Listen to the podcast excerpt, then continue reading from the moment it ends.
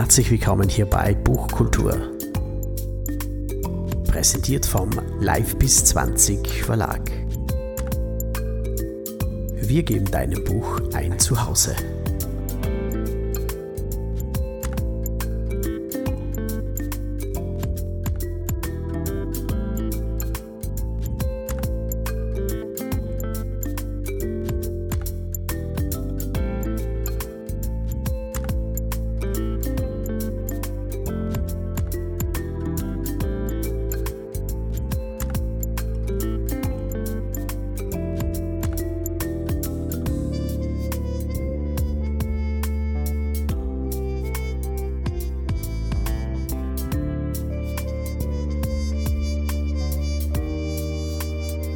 Herzlich willkommen hier bei Buchkultur.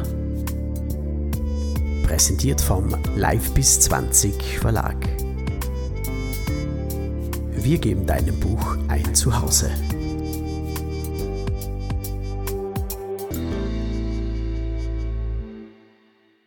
Herzlich willkommen hier bei Buchkultur. Neue Bücher, neue Autorinnen und Autoren. Heute zu Gast hier bei Live bis 20 Verlag ist unsere Carmen Abali. Herzlich willkommen und schön, dass deine Bücher ein Zuhause bei mir gefunden haben. Dankeschön, Herbert. Danke, dass ich hier sein darf. Ja, und um welche Bücher geht es? Es geht genau um ein Buch auf zwei Sprachen, nämlich 22 Eigenschaften edler Menschen und natürlich 22 Qualities of Noble People. Gibt's ist ein kleiner und feiner Ratgeber für alles, was rund ums Leben und äh, ein bisschen Etikette zu tun hat und wie ich eben dahin komme, dass ich ein edler oder ein nobler Mensch werde. Liebe, liebe Carmen, äh, stell dich unseren Zuhörerinnen und Zuhörern und Zuseherinnen und Zusehern etwas vor. Wo kommst du her und ähm, was machst du beruflich? Sehr gerne. Mein Name ist Carmen Abali. Ich bin 45 Jahre alt, Mutter eines 20-jährigen Biologiestudenten und ich lebe in Deutschland im Süden am wunderschönen Bodensee. Beruflich bin ich tätig als Business- und Mentalcoach und ja, helfe Menschen, in ihre Seelenenergie zu kommen, um dadurch viel, viel mehr Erfolg in ihrem Leben zu haben, um einfach ihr Leben aus ihrer Seele heraus zu kreieren. Also das ist auch dann, kommt ja dann auch dazu, das ist so äh, ein, ein ähm, finde ich, ein, nicht nur weil ich der Verleger bin, so ein kleiner Anker, wo man immer wieder, immer wieder äh, sich anheften kann und da in diesem Buch kann man das immer wieder mitnehmen und es ist ein kleiner Ratgeber für einen selbst zur Selbstreflexion und dass man eben auf diesen Weg hinkommt. Aber wie, wie kamst du eigentlich zum Schreiben? Zum Schreiben kam ich eigentlich schon vor 21 Jahren, Herbert. Ähm, da habe ich ja mein erstes Buch verfasst, was wir ähm, ja jetzt im neuen Jahr ja auch bei dir, ähm, was mein Buch ein neues Zuhause bei dir findet werden wir das neu verlegen im Januar. Könnt ihr schon gespannt sein. Kommt also noch was hinterher. ähm, und ja, ich, ich schreibe sehr, sehr gerne. Aber wie ich jetzt zu diesem Buch kam, ist was ganz Interessantes, weil es war nicht geplant. Es kam wirklich von jetzt auf gleich aus meiner Intuition heraus. Und bei einer Tätigkeit, die äh, normalerweise ja nicht mein Beruf ist. Ich äh, habe für zwei Monate auf einem Spargelhof gearbeitet, weil ich einfach mal was ganz anderes machen wollte. Ich wollte mich mit der Erde verbinden. Ich wollte das Leben, die Natur spüren. Und dann habe ich zwei Monate auf diesem Spargelhof gearbeitet und während dieser Arbeit kam die Inspiration für dieses Buch. Und ich dachte mir, das möchte ich gern teilen mit den Menschen, weil es macht uns aus. Also unsere Eigenschaften, wenn wir die veredeln, das macht uns aus. Und wir werden ja immer besser, je älter wir werden. Und ich dachte mir, das mache ich gleich in zwei Sprachen auf Englisch, weil es soll um die ganze Welt. Es geht auch um die ganze Welt, weil auf Deutsch und auf Englisch hat man ja zu 100% schon fast alles abgedeckt. Und ähm, ja, diese, diese zwei wunderbaren Bücher gibt es nämlich nicht nur im Print, sondern auch als E-Book. Also es geht dann noch flacher als dieses Buch, ähm, auch mit natürlich auch bei Apple Books und es ist überall natürlich auch erhältlich, wo es Bücher gibt, auch in den Buchhandlungen natürlich.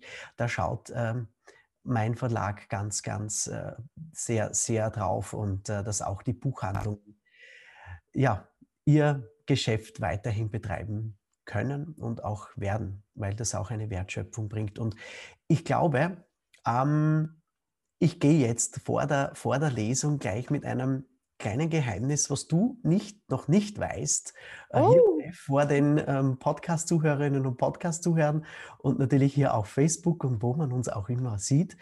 Ähm, diese zwei Bücher und wahrscheinlich auch dein neues, wenn es sich ausgeht, wird auch 2022 auf der Leipziger Buchmesse auf meinem Stand vertreten sein. Wow, das ist ja ein Geschenk, Herbert. Ja. Ich freue mich.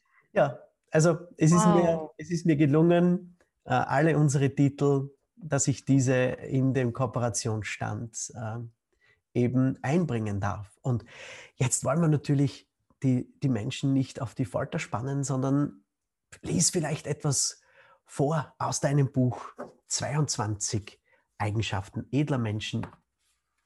Ich darf. Das mache ich sehr gerne, Herbert. Danke. Also, ich habe einen kleinen Auszug aus der Einleitung ausgewählt. Ähm, ja, weil es so ein bisschen auch beschreibt, wie ich zu dem Buch kam. Und ich liebe diesen Teil und jedes Mal fühle ich immer wieder mit. Gut, dann beginne ich.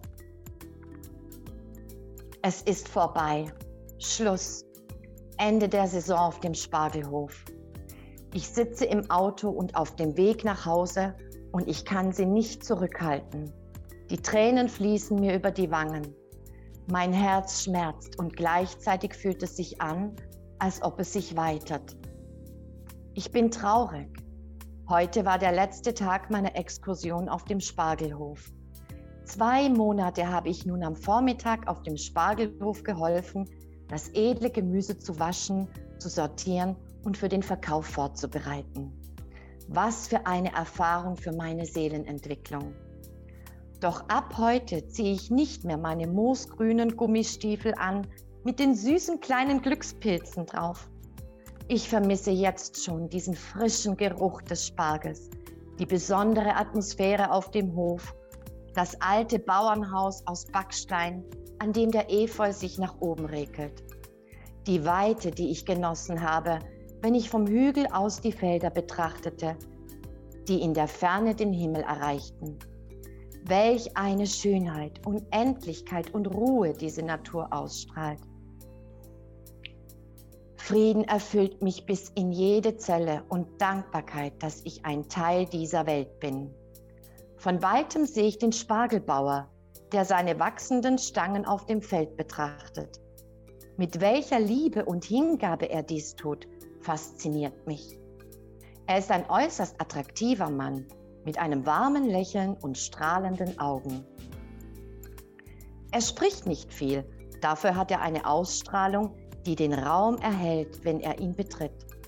Seine Frau arbeitet eifrig auf dem Hof. Sie ist die Managerin und schaut, dass alles seinen gerechten Gang geht.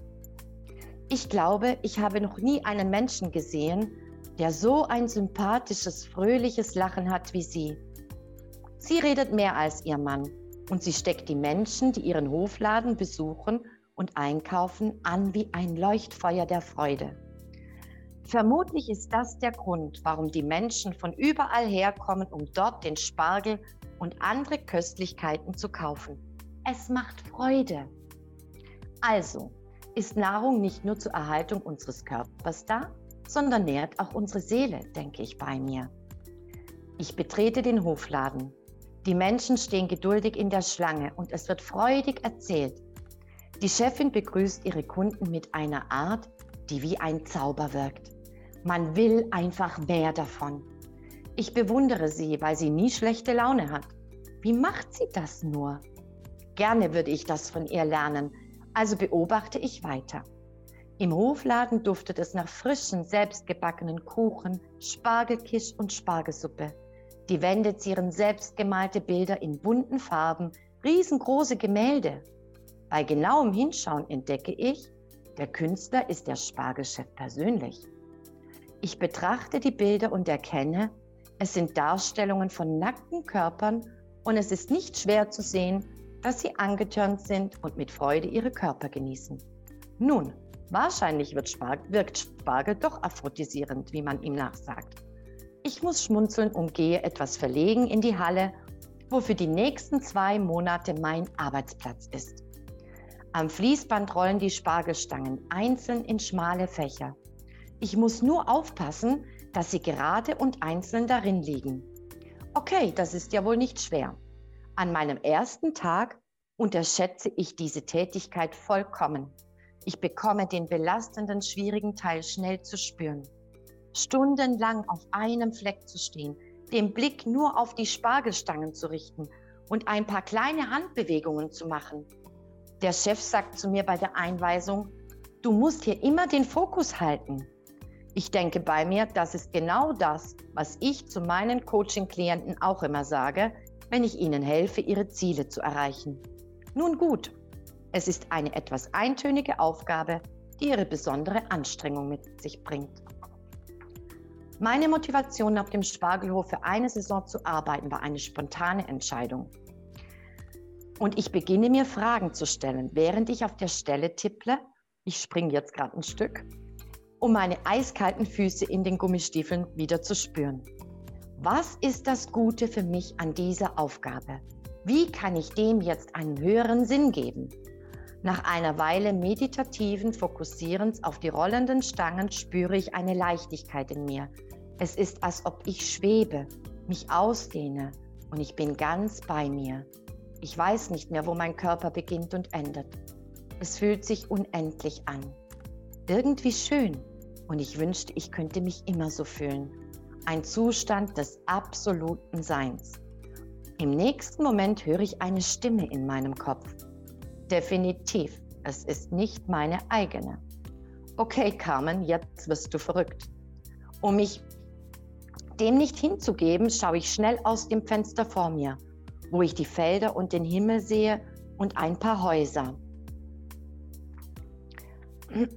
Etwas verlegen, um dieser Stimme bewusst keinen Raum zu geben, fange ich an, gezielt zu denken. Wer wohl in diesen Häusern lebe? Ich beobachte das Geschehen in den Gärten und auf den Balkon. Im nächsten Moment ertappe ich mich, wie ich diese Menschen bewerte. Na, diese Hose würde ich aber nicht gerade tragen. Huch, die Spargelstangen rollen kreuz und quer auf dem Band. Ich habe den Fokus verloren. Schnell merke ich, wie ich den Fokus nicht auf den Spargel, wenn ich nicht, wenn ich den Fokus nicht auf den Spargel richte, gibt es hier ein Chaos. Ich verstehe die Lektion und reflektiere sie im Hinblick auf mein Leben. Wo habe ich den Fokus verloren und wo stecke ich hier und da im Chaos? Welche Bereiche meines Lebens laufen nicht so, wie ich es gern hätte? Fokus verloren auf das Gute, sagt die leise, zarte innere Stimme wieder in meinem Kopf. Okay, ich bilde es mir nicht ein.